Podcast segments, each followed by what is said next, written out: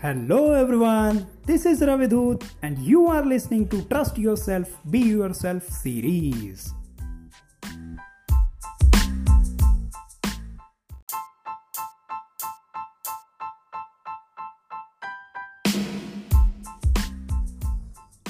Hello, you are listening to my first podcast. Hope you all are doing well.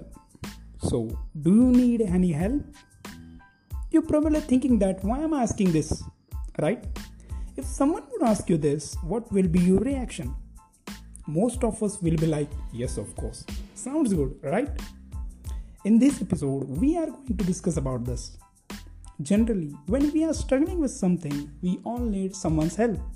But let me ask you, do we really got help by someone without even asking for it? Not every time. See, we are social animals. Our ability ability to get anything done requires help. And the fact is we cannot do everything alone. We need support. And it doesn't mean somebody who's physically helping you. Sometimes it might be someone just believes in you. And the fact is, we all need help. Sometimes we got it without even asking for it. But most of the time, we have to ask for it. Somehow, it always feels little bit uncomfortable and embarrassing to actually ask for help. That's why most of the time we try to avoid asking for help. And this is not any rocket science I'm talking about. We all do this on regular basis. But most of the time we avoid due to judgments of other people. If we really want to get things done, then we have to get over this fear of asking for help. In fact, research shows that 90% of help that co-workers give one another in the workplace is in response to explicit request for help. So you have to say words like shall I get help or I need your help, right? Let's come to the point how to ask for help if you want to be good at it. So, few things to keep in mind.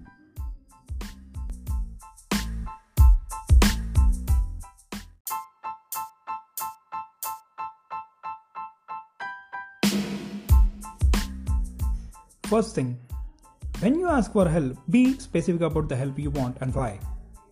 If you do indirect requests for help, actually are not helpful to the helper, right?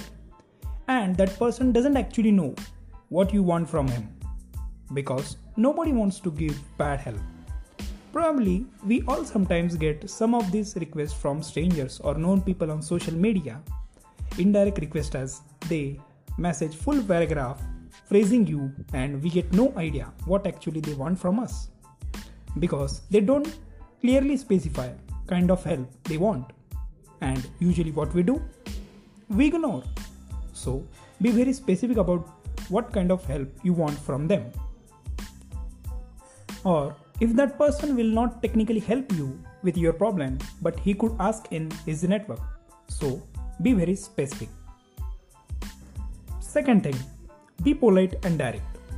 Actually, what happens is when you ask for help in direct manner so that helper can easily understand, as we have already discussed this, and Politeness shows your gratitude and showing respect to that person. And third one, avoid apologies and bribes. Like, I'm sorry that I have to ask you for this, or I really hate bothering you with this.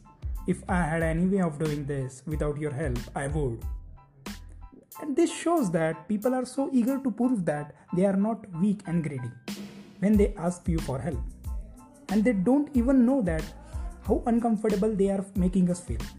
By the way how that person who is helping you will give its 100% and will help you satisfactorily? So avoid apologies and bribes. Fourth thing avoid asking for help over text and email actually email and text are impersonal yeah that i realize that sometimes there is no alternative but most mostly what happens is we like to ask for help over text and email because it feels less awkward us to do so. But you know what feels more awkward? When we get answer as a no.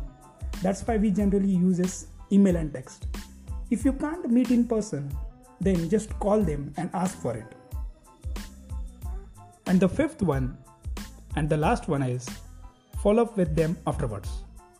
When you got their help, then let them know that their help impacted or landed through message, email, or over a call so that helper will get to know about your success and make them feel like they are part of your achievement.